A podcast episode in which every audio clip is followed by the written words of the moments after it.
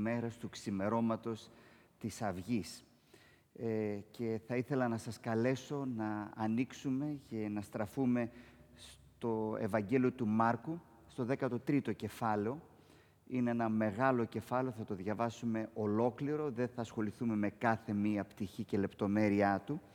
Ε, το κεφάλαιο αυτό ε, ξεχωρίζει μέσα στο Ευαγγέλιο, καθώς ε, Εκεί έχουμε μία εσχατολογική αναφορά του Ιησού Χριστού. Πολλοί το θεωρούν ένα ε, αποκαλυπτικό τμήμα μέσα στα Ευαγγέλια και η, βρίσκει παράλληλες ε, περικοπές και διατυπώσεις στον Ματθαίο, στο κεφάλαιο 24 και στο Λουκά, κεφάλαιο 21. Για κάποιον λοιπόν ή κάποια που θέλει έτσι ιδιαίτερα να εντρυφήσει και να μελετήσει, αξίζει να δει σε παραλληλισμό και αντιπαραβολή τις τρεις αυτές περικοπές. Πριν ξεκινήσω την ανάγνωση, να πω ότι ε, κοιτώντας το ίντερνετ, ε, στα, στο αρχείο των κηρυγμάτων, δεν πάει πολύ καιρός. Ήταν αρχές Μαΐου που είχαμε μία σειρά ε, με θέμα «Ήρθε το τέλος του κόσμου». Και εκεί ασχοληθήκαμε με το 24ο κεφάλαιο του Ματθαίου, που είναι η παράλληλη ε, περικοπή με αυτήν. Οπότε, αν κάποιος ή κάποια έχει κέφι και όρεξη, θα άξιζε να δείτε και αυτό το κήρυγμα σε συνάφεια με αυτή την μελέτη που θα έχουμε σήμερα. Αυτά λοιπόν ως γενικά εισαγωγικά. Ας ακούσουμε τον Λόγο του Θεού. Καθώς έβγαινε ο Ιησούς από τον ναό, του λέει ένας από τους μαθητές του «Διδάσκαλε, κοίτα τι τεράστιοι λύθοι και τι επιβλητικές οικοδομές». Και ο Ιησούς του είπε Βλέπεις αυτά τα μεγάλα οικοδομήματα. Δεν θα μείνει εδώ πέτρα πάνω στην πέτρα. Όλα θα γκρεμιστούν. Ενώ καθόταν ο Ιησούς στο όρος των ελαιών απέναντι από τον ναό, τον ρώτησαν ιδιαιτέρως ο Πέτρος, ο Ιάκωβος, ο Ιωάννης και ο Ανδρέας.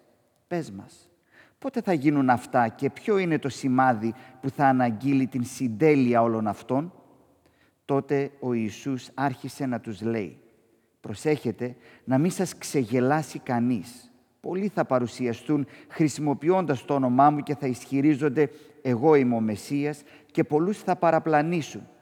Όταν ακούσατε ότι γίνονται πόλεμοι ή προετοιμάζονται πόλεμοι, μην ταράζεστε. Πρέπει να γίνουν αυτά. Δεν θα είναι όμως ακόμη το τέλος. Θα ξεσηκωθεί το ένα έθνος ενάντια του άλλου και το ένα βασίλειο εναντίον του άλλου. Θα γίνουν σεισμοί σε διάφορα μέρη, θα έρθουν πείνα και ταραχές. Αυτά όμως είναι όπως η αρχή των πόνων της γένας. Εσείς να προσέχετε τον εαυτό σας. Θα σας παραδώσουν σε δικαστήρια. Θα σας δίρουν στις συναγωγές τους.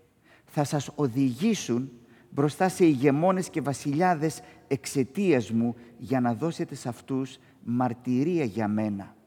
Αλλά πρέπει πρώτα να κηρυχθεί το Ευαγγέλιο σε όλους τους λαούς. Όταν σας σύρουν στα δικαστήρια, να μην αγωνιάτε εκ των προτέρων για το τι θα πείτε. Μήτε να προμελετάτε, αλλά ό,τι σας φωτίσει ο Θεός εκείνη την ώρα, αυτό να πείτε.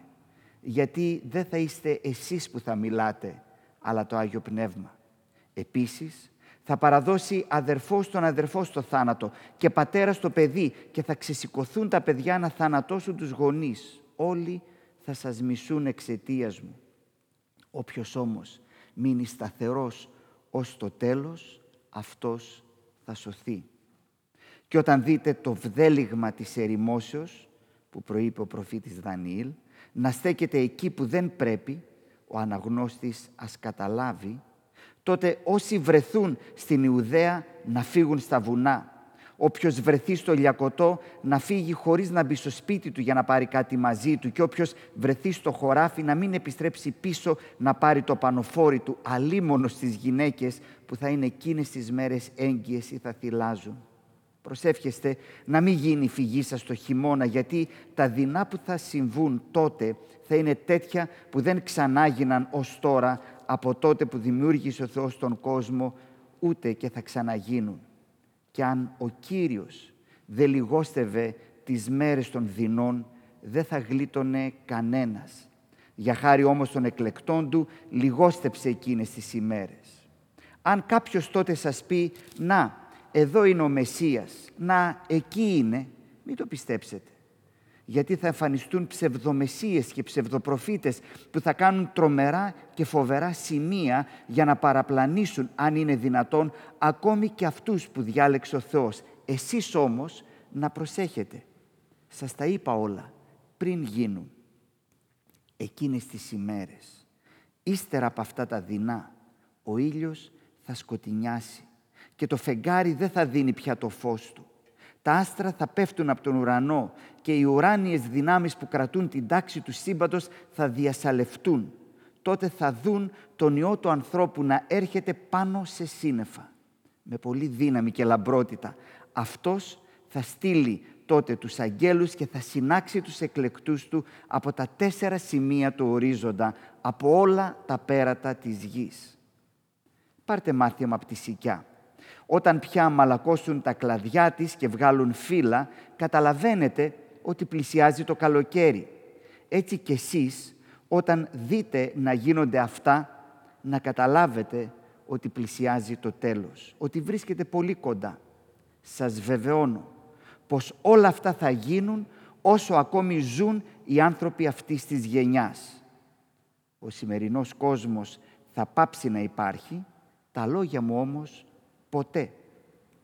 Όσο για την ημέρα εκείνη ή για τη στιγμή που θα γίνουν αυτά, κανείς δεν ξέρει, ούτε οι άγγελοι στον ουρανό, ούτε ο ίδιος παρά μόνο, ο ίδιος ο Υιός, παρά μόνο ο Πατέρας. Προσέχετε, αγρυπνείτε και προσεύχεστε. Γιατί δεν ξέρετε πότε θα έρθει ο καιρός. Θα είναι σαν έναν άνθρωπο που ταξίδεψε σε άλλη χώρα και άφησε στους δούλους του τη φροντίδα του σπιτικού του, στον καθένα όρισε ένα έργο και στο θυρωρό έδωσε την εντολή να μείνει άγρυπνος. Να είστε λοιπόν άγρυπνοι, γιατί δεν ξέρετε πότε θα επιστρέψει ο Κύριος του σπιτιού. Το βράδυ ή τα μεσάνυχτα ή κατά το λάλημα του πετινού ή το πρωί μήπως έρθει ξαφνικά και σας βρει να κοιμάστε. Αυτό που λέω σε εσάς, το λέω σε όλους, αγρυπνείτε. Αυτός είναι ο λόγος του Κυρίου. Και όπως συχνά λέμε, αυτό που ακούσατε είναι το πιο σημαντικό πράγμα που σήμερα το πρωί θα ακουστεί από αυτόν εδώ τον χώρο και από αυτήν εδώ την θέση. Είναι ο λόγος του Κυρίου που ενώ όλα θα παρέλθουν, αυτός είναι που θα μείνει. Ελάτε να προσευχηθούμε πριν περάσουμε στην μελέτη του. Ωραία Πατέρα, σε ευχαριστούμε για τον Άγιο Σου Λόγο. Σε ευχαριστούμε ιδιαίτερα για αυτή την περικοπή που έχουμε μπροστά μας και καθώς είναι μια δύσκολη περικοπή, σου ζητούμε τη δική Σου την φώτιση, σου ζητούμε την δική Σου την οδηγία. Κράτα μας, κράτα μας ταπεινούς, Κύριε, συνειδητοποιώντας ότι υπάρχουν τόσα πράγματα που δεν μπορούμε να τα εννοήσουμε, να τα εξηγήσουμε, να τα καταλάβουμε, αλλά Κύριε επίσης κράτα μας πιστούς στην δική Σου αλήθεια, να σε ακολουθούμε Κύριε ακόμα και μέσα στην ομίχλη και μέσα στο σκοτάδι πολλές φορές, γνωρίζοντας σε ποιον έχουμε πιστέψει. Στο όνομα του Ιησού Χριστού προσευχόμαστε. Αμήν. Τον τελευταίο καιρό υπάρχουν ενδιαφέροντες τίτλοι στα μηνύματά μας, ε, κάποιοι μου είπαν, ε, να ένας ακόμα, το λάθος του Ιησού, το λάθος του Ιησού. Τώρα, γιατί μιλούμε για αυτό, για το λάθος του Ιησού; Θα ήθελα να ξεκινήσουμε μία αναφορά σε ένα πάρα πολύ γνωστό και αρκετά δημοφιλές κείμενο, ήταν αρχικά ομιλία και μετά έγινε κείμενο, βιβλιαράκι και ε, βρίσκεται σε διάφορες εκδόσεις βιβλίων, του Βρετανού φιλοσόφου του Μπέρτνατ Ράσελ. Ο τίτλος του «Γιατί δεν είμαι χριστιανός». Είναι μια ομιλία που ε, έδωσε και μέσα σε αυτή την ομιλία εξηγεί ε, τους λόγους για τους οποίους δεν είναι χριστιανός. Και αναφέρει διάφορα πράγματα εκεί, ε, καταρρύπτει διάφορα κλασικά επιχειρήματα σχετικά με την ύπαρξη του Θεού και φτάνει να εστιάσει στο πρόσωπο του Ιησού Χριστού και ανάμεσα στα άλλα αναφέρει ως ε, μία ενότητα το εξής. Ε, λάθη στη διδασκαλία του Ιησού. Λάθη στη διδασκαλία του Ιησού. Και θα μου επιτρέψετε να σας διαβάσω αυτή την παράγραφο, γιατί σχετίζεται απόλυτα με την περικοπή την οποία μελετούμε. Καταρχάς, αναμφίβολα νόμιζε ο Ιησούς, εννοεί ο Μπέρνατ Ράσελ, ότι η Δευτέρα παρουσία του θα ελάμβανε χώρα σε σύννεφα δόξας προτού τον θάνατο των ανθρώπων που ζούσαν στην εποχή του. Προφανώς αναφέρεται στην περικοπή που διαβάσαμε από τον Μάρκο, κεφάλαιο 13, εδάφιο 30. Ε, Υπάρχουν μια σειρά από κείμενα που το αποδεικνύουν αυτό, αναφέρει ορισμένα άλλα. Λέει για παράδειγμα, Αμήν γαρ λέγω ημίν, ου μη τελέσετε τας πόλης του Ισραήλ, εωσού αν έλθει ο ιός του ανθρώπου από τον Ματθαίο. Και υπάρχουν αρκετά σημεία που είναι ξεκάθαρο ότι πίστευε ότι η Δευτέρα παρουσία του θα συνέβαινε ενώ ορισμένοι από τους τότε ζώντες δεν θα είχαν πεθάνει. Αυτή ήταν η πίστη των πρώτων μαθητών του και ήταν η βάση της ηθικής του διδασκαλίας όταν είπε στον Ματθαίο στην επιτόρος ομιλία «Μη ουν μεριμνήσετε εις την αύριον» και άλλα τέτοια, αυτό συνέβαινε διότι πίστευε ότι η Δευτέρα παρουσία θα ερχόταν πολύ γρήγορα και όλες οι συνηθισμένες ασχολίες δεν θα είχαν σημασία. Έχω στην πραγματικότητα γνωρίσει κάποιους χριστιανούς που πίστευαν ότι η Δευτέρα παρουσία ήταν επικείμενη γνώριζε έναν άνθρωπο που τρόμαζε το εκκλησίασμά του τραγικά, λέγοντάς του ότι η Δευτέρα παρουσία ήταν πράγματι επικείμενη, αλλά που παρηγορήθηκε, το εκκλησίασμα εννοείται, όταν ανακάλυψε πως αυτός φύτευε δέντρα στον κήπο του. Οι πρώτοι χριστιανοί πραγματικά πίστευαν σε αυτήν και απήχαν από τέτοια πράγματα όπως το φύτεμα των δέντρων στους κήπους του.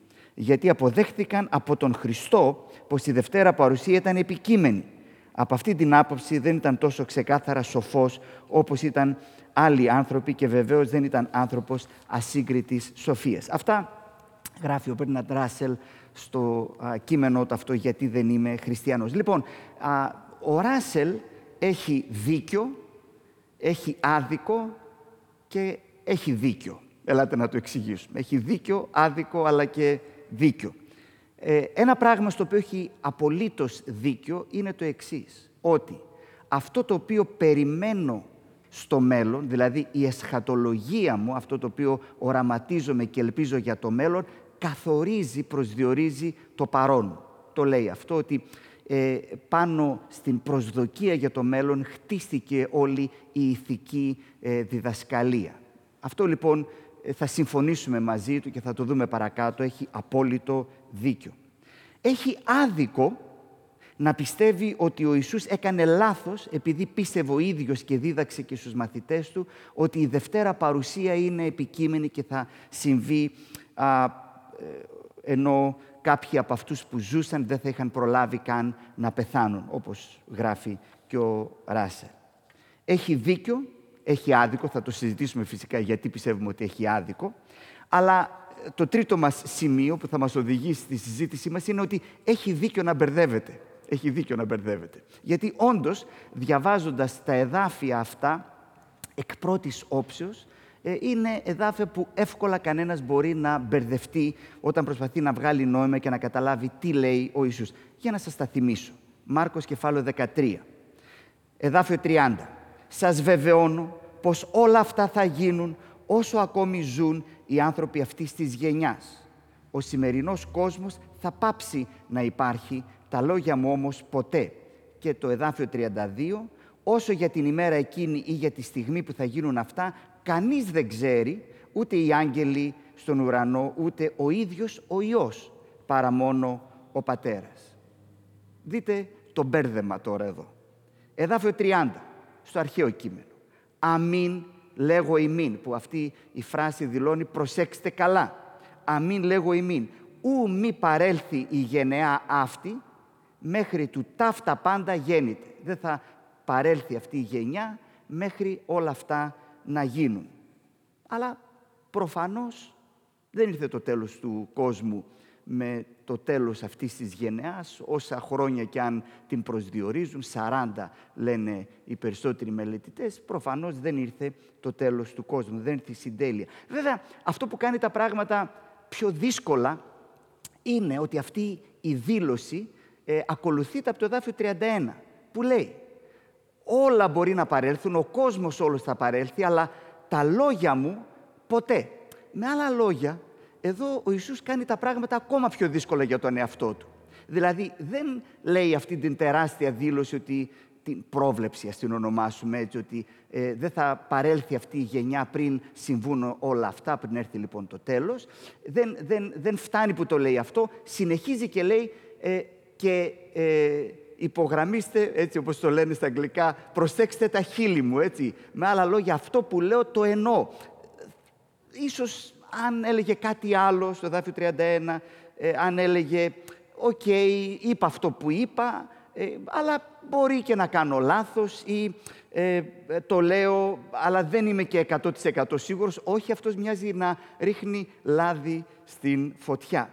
Και τώρα προσέξτε, σαν να μην έχουμε ήδη αρκετά προβλήματα να αντιμετωπίσουμε, ε, συνεχίζει στο εδάφιο 32 και λέει ότι κανένας δεν ξέρει την ημέρα, κανένας δεν ξέρει την ώρα. Τώρα, εδώ υπάρχουν διάφορες ερμηνείες με τις οποίες δεν συμφωνώ, αλλά δεν θα μπούμε σε όλη αυτή τη συζήτηση. Αλλά μοιάζει εδώ ο Ιησούς να φάσκει και να αντιφάσκει. Από τη μια πλευρά να λέει ξέρω πότε θα γίνει και από την άλλη πλευρά να λέει κανείς δεν ξέρει πότε θα γίνει. Άρα ξέρει ή δεν ξέρει, γίνεται να ξέρει ή δεν γίνεται να ξέρει. Και αν είστε έτοιμοι για ένα ακόμα τεράστιο θεολογικό και ερμηνευτικό πρόβλημα, λέει κανένας δεν ξέρει ούτε οι άγγελοι, ούτε ο Υιός, παρά μόνο ο Πατέρας. Λοιπόν, θα επιτρέψετε να μην ασχοληθούμε και με αυτό το πρόβλημα, γιατί ήδη έχουμε αρκετά ερωτήματα. Με άλλα λόγια, έχει δίκιο ο Ράσελ και έχεις δίκιο και εσύ και εγώ, αν διαβάσουμε αυτή την περικοπή, να νιώθουμε πάρα πολύ μπερδεμένοι.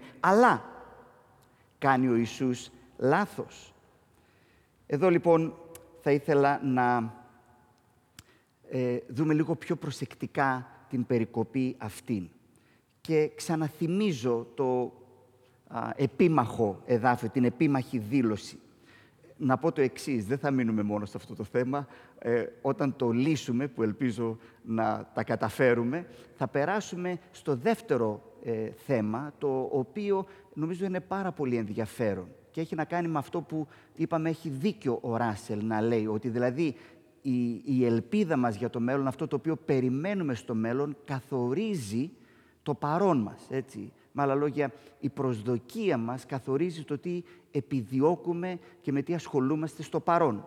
Αυτά θα τα δούμε σε ένα λεπτό. Αλλά να λύσουμε πρώτα απ' όλα τι εννοούσε ε, ο Ιησούς. Ξαναδιαβάζω το εδάφιο 30.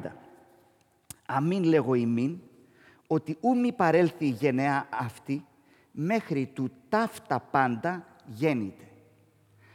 Νομίζω ότι μπορούμε να καταλάβουμε ότι το σημαντικό ερμηνευτικό ερώτημα σε αυτή την δήλωση είναι σε τι αναφέρεται ο Ιησούς όταν λέει ταύτα πάντα. Ποια είναι αυτά όλα τα οποία θα γίνουν και ο Ιησούς λέει ότι θα γίνουν πριν περάσει αυτή η γενναία. Είναι σημαντικό λοιπόν να δούμε το πλαίσιο, η βασική ερμηνευτική αρχή. Να δούμε το πλαίσιο, μην απομονώνουμε μία φράση από το περιβάλλον και από το πλαίσιό της, από το συγκείμενό της. Έτσι λοιπόν, αν δούμε το πλαίσιο, θα δούμε στα πρώτα εδάφια, πριν καν ξεκινήσει να μιλάει ε, ο Ιησούς, παρεπτόντως εδώ έχουμε τον μεγαλύτερο λόγο του Ιησούς σε όλο το Ευαγγέλιο του Μάρκου, έτσι, κατά α, ε, ε, λέξεις και εδάφια. Έτσι, ο Μάρκος αφιερώνει πάρα πολύ χώρο στο Ευαγγέλιο του για αυτή την εσχατολογική ομιλία του Ιησού, αλλά το πλαίσιο της, το ιστορικό, το αφηγηματικό, είναι ότι βγαίνει ο Ιησούς από το ναό, το, στο κεφάλαιο 12 είναι γύρω-γύρω από τον ναό, είδαμε την προηγούμενη Κυριακή το περιστατικό με την χείρα που δίνει για την συντήρηση του ναού. Βγαίνουν λοιπόν από το ναό και καθώς βγαίνουν από το ναό, οι μαθητές λένε «Πω, πω, κοίταξε τι τεράστιο οικοδόμημα είναι αυτό, έτσι. Κοίταξε τι θαυμάσιο οικοδόμημα είναι αυτό. Μένουν έκθαμβοι λοιπόν στην μεγαλοπρέπεια του ναού. Και τότε ο Ιησούς τους λέει, εδάφιο 2, ότι αυτό το οποίο τώρα θαυμάζεται θα γκρεμιστεί, θα καταλυθεί. Δεν θα μείνει πέτρα πάνω στην πέτρα. Και οι μαθητές ρωτούν, πότε θα γίνει αυτό; Και εδώ υπάρχει κάτι πάρα πολύ ενδιαφέρον πάρα πολλοί μελετητές και ερμηνευτές αγνοούν όλο αυτό το πλαίσιο και γρήγορα ερμηνεύουν τα πάντα τα οποία υπάρχουν σε αυτή την ομιλία του Χριστού σαν να αφορούν την Δευτέρα έλευση, την παρουσία του Ιησού Χριστού, αγνώντας ποιο είναι το ερώτημα. Το κυρίαρχο ερώτημα είναι πότε θα καταστραφεί ο ναός. Ο Ιησούς Χριστός λέει ότι ο ναός θα καταστραφεί. Αυτό λέει. Και οι μαθητές ρωτούν πότε θα γίνει αυτό. Και ο Ιησούς πρωτίστως και κυρίως απαντά στο ερώτημα αυτό. Βέβαια, μέσα σε αυτή την μεγάλη ομιλία παρεμβάλλονται και σημεία τα οποία πάνε πέρα από την ιστορική καταστροφή του ναού και μιλούν όντως για τη Δευτέρα παρουσία. Ή μια, ένας άλλος τρόπος να το δούμε, ενώ μιλάει για την καταστροφή του ναού, μιλάει με έναν τέτοιον τρόπο που δεν μένει μόνο στην καταστροφή του ναού, αλλά δείχνει σε κάτι πολύ μεγαλύτερο, με άλλα λόγια, η ιστορική έκφανση και ε, το ιστορικό συμβάν της καταστροφής του ναού κατά κάποιο τρόπο δείχνει, προεικονίζει κάτι πολύ μεγαλύτερο και αυτό έχει να κάνει με την συντέλεια του αιώνα, δηλαδή ο τέλος, το τέλος αυτού του κόσμου, του κόσμου των μαθητών του Ιουδαίου που είναι ο ναός Ιερουσαλήμ, το τέλος αυτού του κόσμου κατά κάποιο τρόπο δείχνει προς το τέλος του κόσμου, αλλά μην ξεχνούμε, το κέριο και βασικό ερώτημα είναι πότε θα καταστραφεί ο ναός. Και ο Ιησούς το απαντά. Και ο Ιησούς λέει ότι δεν θα περάσει αυτή η γενιά μέχρι αυτό το πράγμα να γίνει. Ποιο πράγμα, αυτό για το οποίο μιλούμε, η καταστροφή του ναού. Λοιπόν, ελάτε να κάνουμε τις προσθέσεις μας. Ας πούμε ότι αυτά γίνονται γύρω στο 30 μετά Χριστό, ας πούμε ότι 40 χρόνια περίπου διαρκεί μία γενεά, το 70 μετά Χριστό ο Ρωμαίος αυτοκράτορας ο Τίτος μπαίνει πολιορκεί και εισβάλλει, κατακτά την Ιερουσαλήμ και πυρπολεί τον ναό.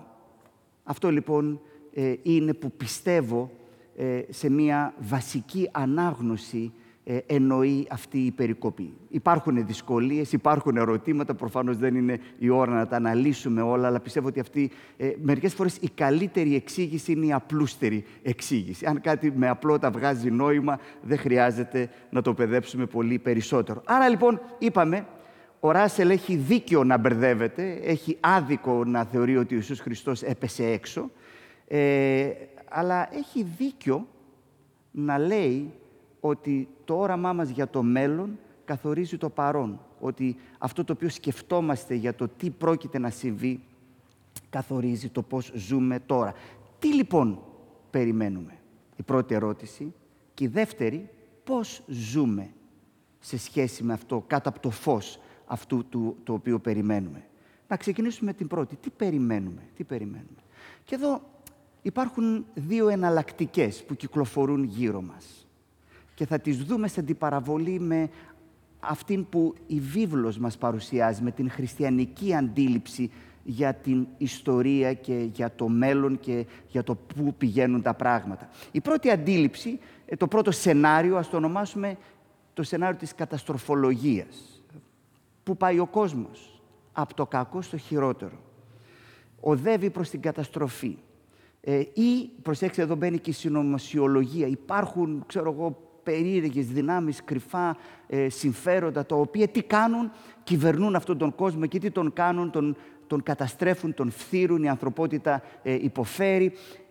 Πάρα πολλές γενιές ζουν πάντοτε με μία τέτοια απειλή. Θυμάμαι στα εφηβικά μου χρόνια ήταν το πυρηνικό ολοκαύτωμα. Ζούσαμε τότε στα χρόνια του ψυχρού πολέμου με αυτή την ε, τέτοιο ότι με ένα κουμπί μπορεί να το πατήσει κάποιος και να γίνουμε όλοι παρανάλωμα του πυρός, πυρηνικό ολοκαύτωμα. Τώρα είναι το φαινόμενο του θερμοκηπίου, ζούμε την πανδημία τώρα με τον κορονοϊό. Μία λοιπόν προσέγγιση είναι ότι ο κόσμος αυτός είναι ένας κόσμος εκτός ελέγχου που πάει από το κακό στο χειρότερο. Απ' την άλλη πλευρά υπάρχει το ανάποδο σενάριο. Θα το ονομάσουμε το σενάριο του Bill Gates. Μιας και μιλήσαμε για συνωμοσιολογίες, ας τον θυμηθούμε λιγάκι. Α, διάβαζα το ότι είχε οργανώσει μία συνάντηση στην οποία συμμετείχαν νομπελίστες, ε, σημαντικοί πολιτικοί, με τίτλο Goalkeepers. Αυτό βέβαια στα ελληνικά μεταφράζει τερματοφύλακας, αλλά μάλλον αυτό που ήθελε να πει θα το καταλάβετε τι είναι την διαφήμιση στους εξής. Μπορείτε να το βρείτε στο ίντερνετ. Ερώτηση. Άραγε καταραίει ο κόσμος μας. Ούψ, εδώ είπαμε είναι το σενάριο της καταστροφολογίας. Πού πάει ο κόσμος; Α, ο κόσμος πάει, χάνεται. Απολύτως όχι, απαντά ο Γκέιτς. Η αποστολή μου είναι να αποδείξω ότι ο κόσμος μας βελτιώνεται. Και γιατί το λέει αυτό, αν κανένας παρακολουθήσει την παρουσίαση, θα πει ότι το προσδόκιμο όριο ζωής έχει αυξηθεί δραματικά, ότι η θνητότητα των νεογέννητων βρεφών έχει μειωθεί δραματικά, ότι πάρα πολλές αρρώστιες οι οποίες θέριζαν λόγω του εμβολιασμού έχουν πια εξαφανιστεί και αναφέρει πάρα πολλά τέτοια ε, ευρήματα. Για να φτάσει στο συμπέρασμα ότι οπλισμένοι λοιπόν με μία κατανόηση όλων των προκλήσεων που η ανθρωπότητα κατάφερε να νικήσει ως τώρα, εμπνεόμαστε να κάνουμε ότι είναι δυνατόν να βοηθήσουμε να λυθούν τα προβλήματα του σήμερα, και τώρα είναι οι τερματοφύλακες, και να αποτρέψουμε τα προβλήματα του μέλλοντος. Έτσι. Να λοιπόν ένα άλλο σενάριο. Το ένα, ο κόσμος καταστρέφεται, πάει από το κακό στο χειρότερο, το άλλο ο κόσμος μας βελτιώνεται και αν προσπαθήσουμε όλοι μπορούμε να τον κάνουμε ένα καλύτερο μέρος. Η χριστιανική οπτική για την ιστορία και για το πού πάνε τα πράγματα διαφέρει. Δεν χωρά ούτε στην μία ούτε στην άλλη αντίληψη. Είναι εναλλακτική. Σε σχέση με την πρώτη, την καταστροφολογική και την συνωμοσιολογική, ε, η χριστιανική θεώρηση βλέπει πως στην ιστορία υπάρχει σχέδιο. Βλέπει πως στην ιστορία υπάρχει τέλος, υπάρχει σκοπός, υπάρχει έλεγχος. Και αυτό το σχέδιο και αυτόν τον έλεγχο δεν τον έχει η Λέσχη Μπίλντερμπεργκ ή πως τους λένε τέλος πάντων ή κάποιες σκοτεινές δυνάμεις, σκοτεινά κέντρα ή ο Γκέιτς ή οποιοδήποτε. Τον έλεγχο τον έχει απόλυτα ο Θεός. Ο κόσμος αυτός, ναι, με όλες του τις δυσκολίες και με όλα του τα προβλήματα, είναι ο κόσμος του Θεού. Κοιτάξτε μία ενδιαφέρουσα λεπτομέρεια. Στο εδάφιο 19 λέει «Γιατί τα δεινά που θα συμβούν τότε θα είναι τέτοια που δεν ξανά γίναν ως τώρα από τότε που δημιούργησε ο Θεός τον κόσμο, ούτε και θα ξαναγίνουν». Τώρα αυτό που έχει ενδιαφέρον είναι να δούμε αυτό το εδάφιο στο αρχαίο κείμενο γιατί υπάρχει ένας πλεονασμός που πιστεύω ότι έχει θέση και σημασία και νόημα μέσα στο κείμενο. Λέει για τα δεινά αυτά που έχουν γίνει απαρχής της κτίσεως ειν έκτισεν ο Θεός. Μέσα σε αυτήν την αφήγηση που μας μιλά για την σελήνη, για τον ήλιο, για τα αστέρια, για τις ουράνιες δυνάμεις που παρέρχονται, που γίνεται ο χαμός, μας θυμίζει ο Ιησούς Χριστός ότι αυτός ο κόσμος, με ό,τι και αν συμβαίνει σε αυτόν, αυτός ο κόσμος είναι ο κόσμος τον οποίο τον δημιούργησε ο Θεός. Είναι ο κόσμος του Θεού.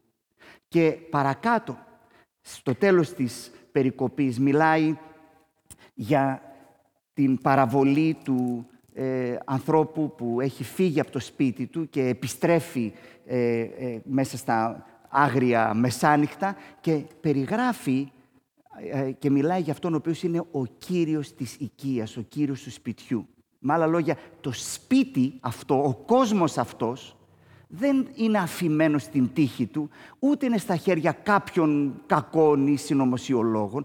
Ο κόσμος αυτός είναι στα χέρια του Θεού. Ο κόσμος αυτός έχει δημιουργό και έχει κύριο. Και είναι πάρα πολύ ε, ενδιαφέρον ότι ξανά και ξανά επαναλαμβάνεται η λεξούλα «δι» πρέπει που δηλώνει ακριβώς σκοπό, σχέδιο, σκοπιμότητα και ίσως ένα από τα πιο ενδιαφέροντα εδάφια μέσα σε όλη αυτή την ε, περικοπή που είναι δυσνόητη και είναι δύσκολη. Μιλάει για όλα αυτά τα δεινά, το διαβάσαμε στο εδάφιο 19, που έγιναν από τότε που, που δημιουργήθηκε ο κόσμος, τον κόσμο τον οποίο τον δημιούργησε ο Θεός και λέει «Κι αν ο Κύριος δεν λιγόστευε τις ημέρες των δεινών, δεν θα γλίτωνε κανένας, για χάρη όμως των εκλεκτών του λιγόστεψε εκείνες τις ημέρες». Άρα, για την χριστιανική θεώρηση των πραγμάτων, δεν μπορούμε να δεχτούμε το σενάριο, την επιλογή της καταστροφολογίας. Ο κόσμος αυτός είναι ο κόσμος του Θεού και ο Θεός έχει έλεγχο και κυρίαρχα εκτελεί τα δικά του σχέδια και οδηγεί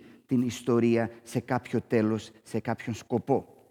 Ταυτόχρονα όμως, η χριστιανική θεώρηση των πραγμάτων δεν μπορεί να δεχθεί και αυτή την αισιόδοξη ε, ε, πτυχή και το αισιόδοξο σενάριο του Bill Gates. Ότι ο κόσμος μας πάει από το καλό στο καλύτερο, βελτιώνεται, κοίταξε όλα τα επιτεύγματα της ανθρωπότητας και αν προσπαθήσουμε όλοι μαζί και συνεννοηθούμε, ο κόσμος μας θα γίνει ένα τέλειο ε, μέρος.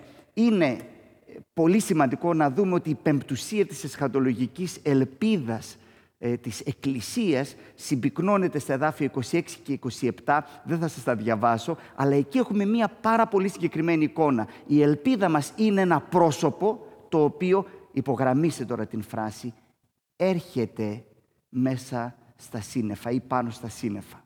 Δηλαδή, δεν είναι ένα πρόσωπο το οποίο αναδύεται από αυτόν τον κόσμο, εμφανίζεται μέσα από τις διαδικασίες αυτού του κόσμου, αλλά είναι ένας ο οποίος έρχεται, ο βασιλιάς, ο Κύριος, ο οποίος έρχεται μέσα σε αυτόν τον κόσμο. Με άλλα λόγια, ο κόσμος δεν θα πηγαίνει από το καλό στο καλύτερο, ούτε θα βελτιώνεται αένα μέχρι τέλος πάντων να φτάσουμε μια κατάσταση ιδανική και ιδεατή. Όχι, δεν είναι αυτή η εσχατολογική ελπίδα της Εκκλησίας, της χριστιανικής πίστης. Μιλάει για έναν ερχομό, για μια εισβολή, για μια ανατροπή. Ο κόσμος από μόνος του δεν θα μπορέσει ποτέ να γίνει καλύτερος και σίγουρα εμείς δεν θα καταφέρουμε να τον κάνουμε ένα καλύτερο μέρος. Αν θα μπορούσαμε, α, έχοντας αποκρούσει τις δύο αυτές εναλλακτικές, να περιγράψουμε με μία εικόνα το τι είναι αυτό το οποίο περιμένουμε, η εικόνα που θα ήθελα να διαλέξω μέσα από τα εδάφια μας, δεν είναι η μόνη, αλλά θα... για τον ερχομό μιλήσαμε, για τον θερισμό θα μιλήσουμε, αλλά η εικόνα που θα ήθελα τώρα να κρατήσουμε είναι η εικόνα της γένας. Η εικόνα της γένας. Το περιγράφει ε, στο εδάφιο 8, λέει όλα αυτά είναι αρχή οδύνων. Είναι το ξεκίνημα της γένας. Και θυμάμαι, θυμάμαι Ξέρετε, την, την πρώτη γέννα την θυμάσαι με κάθε λεπτομέρεια. Μετά σιγά σιγά ε, αρχίζεις και τα συνηθίζεις. Αλλά θυμάμαι εκείνο το αίσθημα όταν καταλάβαμε ότι ε, ήρθε η ώρα, ότι ξεκινάν οι πόνοι της γέννας.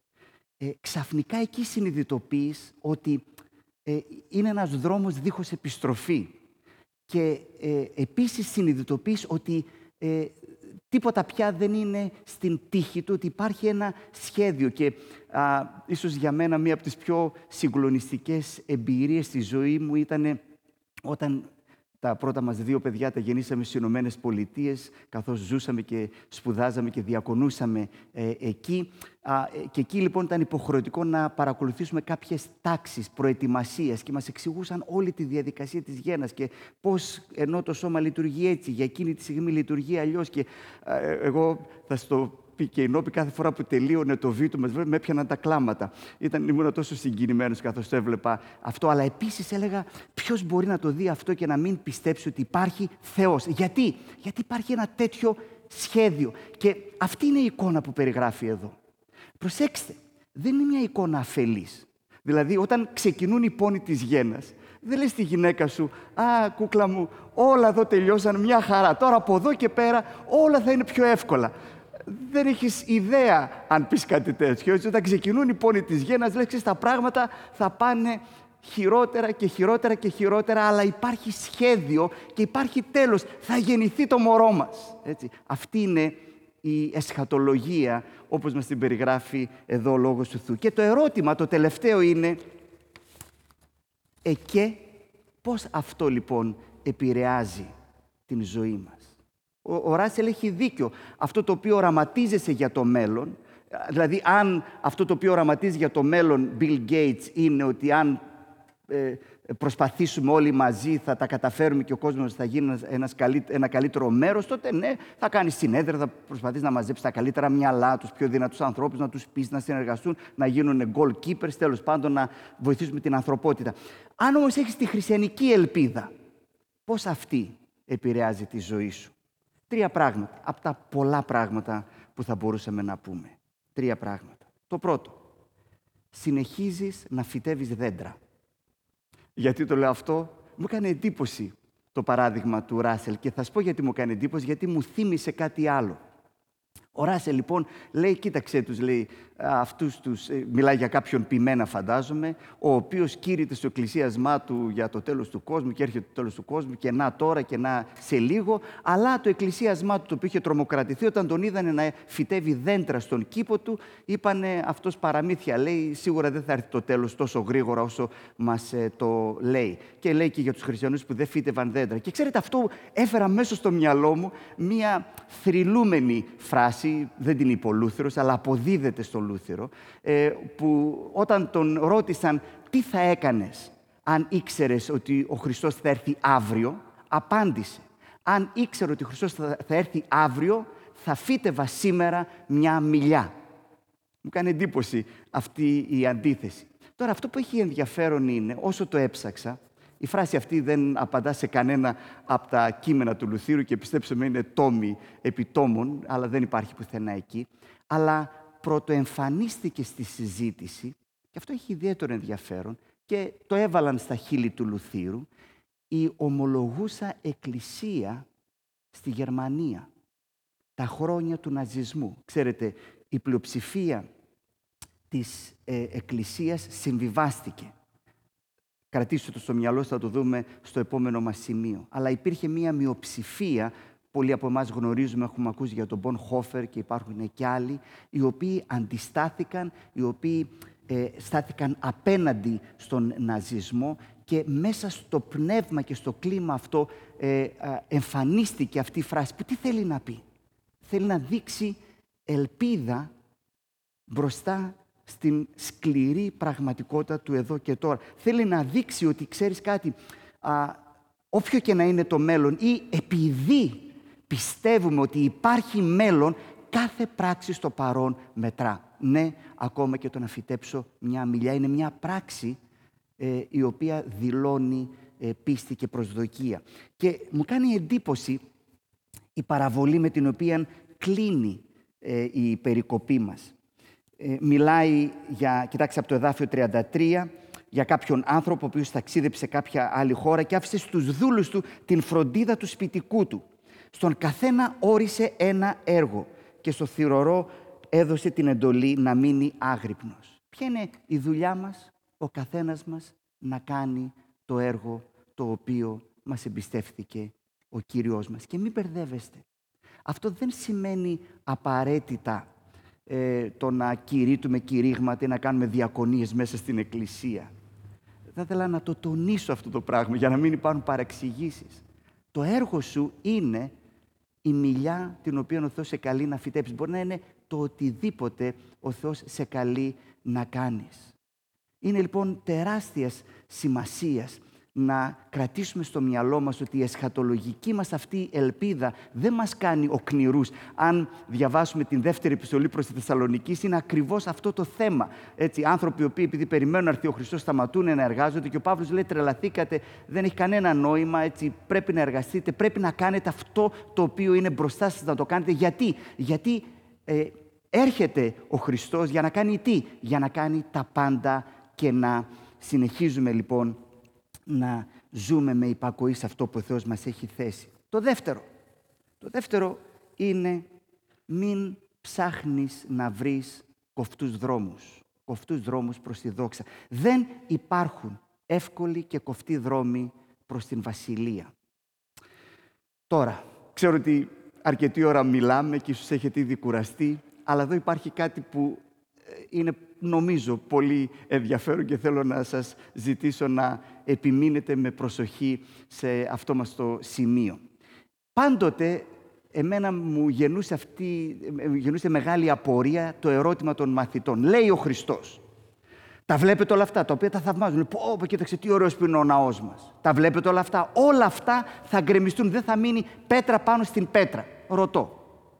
Αν αυτό συνέβαινε σε εσάς, ποια θα ήταν η ερώτηση που θα ρωτούσατε; Θα σας πω τι από εμένα θα έβγαινε, ποια είναι η φυσική μου αντίδραση. Θα ήταν γιατί; Μα τι σου φταίει ο ναός, έτσι; Για ποιο λόγο θα γίνει αυτό ή, ή μάλιστα θα, θα αντιδρούσα. Μα τι είναι αυτά τώρα που λες; Οι μαθητές ρωτούν πότε; Πότε θα γίνουν όλα αυτά; Και το, με έχει παιδέψει αρκετά ε, το, το, το, θέμα αυτό. Έτσι. Για ποιο λόγο. Για, δεν τους, ε, ξέρετε την ιστορία αυτή που λέει Πήγε κάποιος σε μία διάλεξη που έλεγε ότι ο κόσμος θα καταστραφεί και ξέρω εγώ θα γίνουν συγκρούσεις όλων των, ε, των πλανητών και θα γίνει ο χαμός κτλ και ε, σήκωσε κάποιος το χέρι και είπε στον ομιλητή σε πόσα, εκατο, σε πόσα εκατομμύρια χρόνια είπατε και είπε εκείνος σε εκατό. Άλλε, συγγνώμη, γιατί εγώ άκουσα σε ένα εκατομμύριο χρόνια και ανησύχησα. Δηλαδή, μου θυμίζει λιγάκι αυτό. Οι μαθητέ δηλαδή λένε Α, εντάξει, αφού δεν θα γίνει όσο ζούμε εμείς, ας πάει να γίνει ό,τι θέλει ε, κάποτε. Δεν νομίζω όμως ότι είναι αυτό. Και νομίζω το κλειδί βρίσκεται σε μία λεπτομέρεια την οποία την προσπερούμε, την προσπερούσα σε όλη μου την ζωή και έλεγα λίγο πριν στον Θεοδόση ότι πάνω σε αυτό το κεφάλαιο έγραψε ένα από τα πρώτα μου εξηγητικά papers, εξηγητικές εργασίες όταν σπούδαζα θεολογία πριν αρκετά χρόνια πάνω στον Μάρκο 13 και δεν το είχα προσέξει, δεν του είχα δώσει σημασία ακόμη και τότε που θεωρητικά α, το μελετούσα λέξη προς λέξη. Υπάρχει μια λεπτομέρεια, την οποία την συναντούμε στο εδάφιο 3. Στο εδάφιο 3 λοιπόν διαβάζουμε ότι όταν γίνεται όλη αυτή η συζήτηση, ο Ιησούς κάθεται απέναντι από τον ναό στο όρος των ελαιών. Τώρα, γιατί αυτό είναι σημαντικό και ποια είναι η σημασία του; Προσέξτε, αν πάμε στο βιβλίο του Ζαχαρία, στο 14ο κεφάλαιο, και τώρα αυτά δεν είναι δικές μου σκέψεις, αν κάποιον τον ενδιαφέρει είναι μία θέση που αναπτύσσει ο N.T. Wright σε ένα από τα βιβλία του, αν πάμε στο βιβλίο του Ζαχαρίας, στο κεφάλαιο 14, βλέπουμε το εξής σενάριο. Βλέπουμε πρώτον τα έθνη να μαζεύονται και να καταστρέφουν, να λαιλατούν την Ιερουσαλήμ. Βλέπουμε δεύτερον, ο Κύριος να εμφανίζεται πάνω στο όρος των ελαιών. Και βλέπουμε τρίτον, ο Κύριος να καταστρέφει όλα αυτά τα έθνη και να φέρνει την βασιλεία του, να αποκαθιστά την βασιλεία του στον ε, Ισραήλ. Τι έχουμε ως τώρα στην ιστορία μας με τους μαθητές; Έχουμε πρώτον την καταστροφή του ναού. Ο Ιησούς λέει όλα αυτά θα καταστραφούν. Οκ, έχουμε το πρώτο στοιχείο. Τι έχουμε μετά; Ο Ιησούς πηγαίνει πάνω στο όρος των ελαιών. Έχουμε και το δεύτερο στοιχείο. Τι θα περίμεναν ως τρίτο στοιχείο οι μαθητές; Οκ, και πότε λοιπόν θα έρθει η βασιλεία σου; Τώρα, γιατί πιστεύω ότι αυτή είναι μια σωστή ερμηνεία; Επειδή βλέπουμε τους μαθητές στο πρώτο κεφάλαιο των πράξεων, αυτό είναι που θα τους, που να τους καίει. Σας θυμίζω το πρώτο κεφάλαιο των πράξεων, έχει γίνει ο κακός χαμός και έρχονται οι μαθητές και λέει: Άρα ήρθε η ώρα επιτέλου, είναι, είναι μήπως τώρα η ώρα που θα αποκαταστήσει τη βασιλεία στον Ισραήλ. Γιατί, Γιατί οι ταλέποροι αυτοί οι άνθρωποι θέλουν σώνει και καλά η ιστορία τους με τον Ιησού να τελειώσει στη βασιλεία και όχι στο Σταυρό, όχι στο Γολγοθά.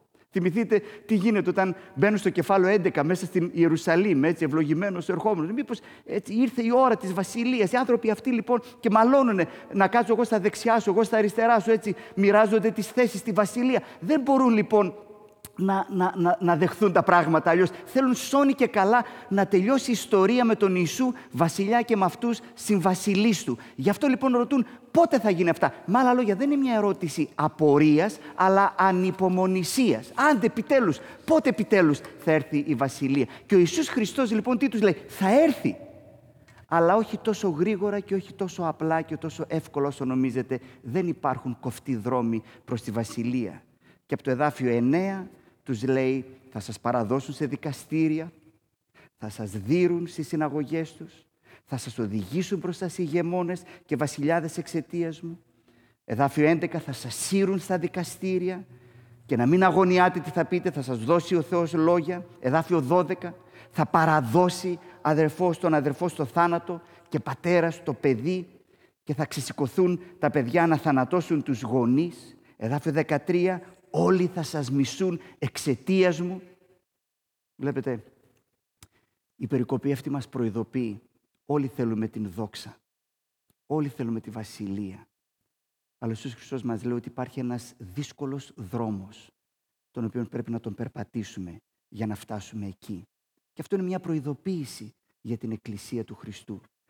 Και για την Εκκλησία μας, αλλά ιδιαίτερα για την ευρύτερη Εκκλησία στην Δύση που ε, νιώθει να χάνει τα προνόμια της και αυτό την αγωνιά την κάνει να ταράζεται και ξεχνά ότι ε, η κλίση μας ε, είναι να περπατήσουμε το δρόμο της πιστότητας και της θυσίας. Δεν είναι το να κερδίσουμε και να κατακτήσουμε την βασιλεία εδώ και τώρα. μου έκανε τόσο τεράστια εντύπωση όλη αυτή η συζήτηση που γινόταν ιδιαίτερα στις ΗΠΑ. Επιτρέψτε μου αυτό το σχόλιο και το κάνω με ταπεινοφροσύνη, όχι ότι εμείς δεν έχουμε τις δικές μας προκλήσεις και τα δικά μας ζητήματα να ε, διαχειριστούμε, αλλά ε, όλη η μεγάλη ιστορία ήταν ποιος θα γίνει στο δικαστικό σώμα και ποιος θα γίνουν οι επόμενες δικασίε, πώς θα ελέγξουμε την δικαιοσύνη και τα δικαστήρια. Και εδώ στου Χριστός μας λέει: Μη σας ενδιαφέρει αυτό το πράγμα. Τα δικαστήρια θα είναι εναντίον σας, έτσι, και όλοι θα στραφούν εναντίον σας. Ε, όλη η, η, η, προσπάθεια γίνεται το πώς θα κερδίσουμε την εύνοια των ανθρώπων. Και ο Ιησούς Χριστός μας λέει εδώ: Μη σας απασχολεί αυτό. Ο κόσμος θα σας μισήσει.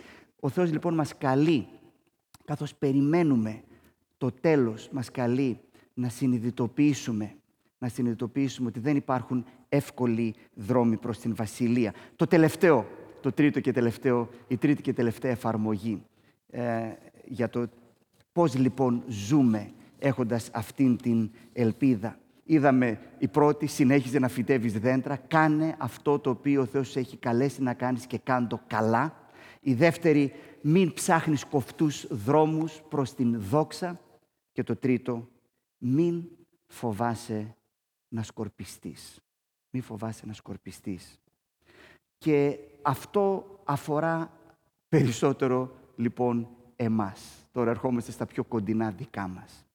Ποια είναι η φυσιολογική και σχεδόν ενστικτόδης αντίδραση όταν νιώθεις ότι απειλείσαι; Όταν νιώθεις απειλή, τι είναι αυτό που ενστικτοδός κάνεις; Προσπαθείς να μαζευτείς να συσπηρωθείς μαζί με, με άλλους με τους οποίους ταιριάζει ο ένας να προστατεύσει τον άλλον. Είναι η προστασία, είναι το να, το να κρυφτώ πίσω από κάτι και να προστατευθώ. Αυτή είναι η ανθρώπινη τάση. Αλλά δείτε τι οραματίζεται ο Χριστός για την Εκκλησία Του μέσα σε αυτή την περίοδο της αναμονής.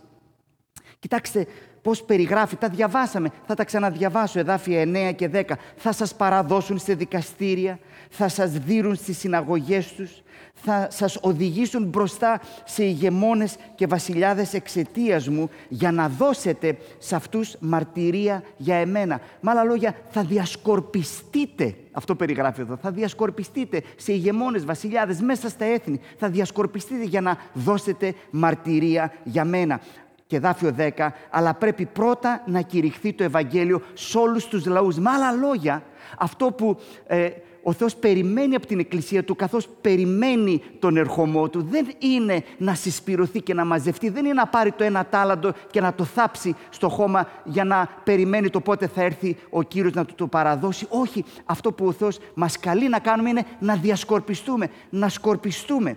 Πού βρίσκει την Εκκλησία ο ερχομός; Διαβάσαμε στα δάφια 26 και 27 ότι το εσχατολογικό μας όραμα είναι ο Υιός του ανθρώπου πάνω στα σύννεφα, ο οποίος έρχεται. Έρχεται να κάνει τι, έρχεται να βρει την εκκλησία του. Πού περιμένει να την βρει; Κοιτάξτε τι λέει στο εδάφιο 27. Στα τέσσερα σημεία του ορίζοντα, στα πέρατα της γης. Και γι' αυτό είναι εντυπωσιακό το πώς περιγράφει τον ερχομό του. Τον περιγράφει ως θερισμό. Και πολύ συχνά σκεφτόμαστε εμείς τον, το διάβολο ή τον χάρο με το δρεπάνι εκεί πέρα και λέμε πω ο θερισμός σημαίνει κρίση και είναι και αυτό μέσα. Αλλά εδώ η ιδέα του θερισμού είναι πολύ διαφορετική. Μιλάει στο εδάφιο 27 για την επισυναγωγή, δηλαδή τι πάει να πει. Αμέσως μετά λέει θα έρθει να φέρει τον θερισμό. Είναι επιθύρας το θέρος, δείτε και το λογοπαίγνιο εδώ πέρα. Αλλά ποια είναι η εικόνα; Θα έρθει ο Χριστός για να μαζέψει και να συνάξει, αυτή είναι η ιδέα του θερισμού, τους δικούς του, την εκκλησία του, η οποία εκκλησία του πού περιμένει να την βρει. Πού θα μας βρει ο Χριστός όταν θα έρθει; Θα μας βρει μαζεμένους μέσα στην εκκλησία ή θα μας βρει διασκορπισμένους μέσα στον κόσμο, ακόμα ναι και μέσα στα έθνη. Πού περιμένεις τον Ιησού, από πού θα σε μαζέψει, από πού θα με μαζέψει ο Ιησούς; Κλείνουμε.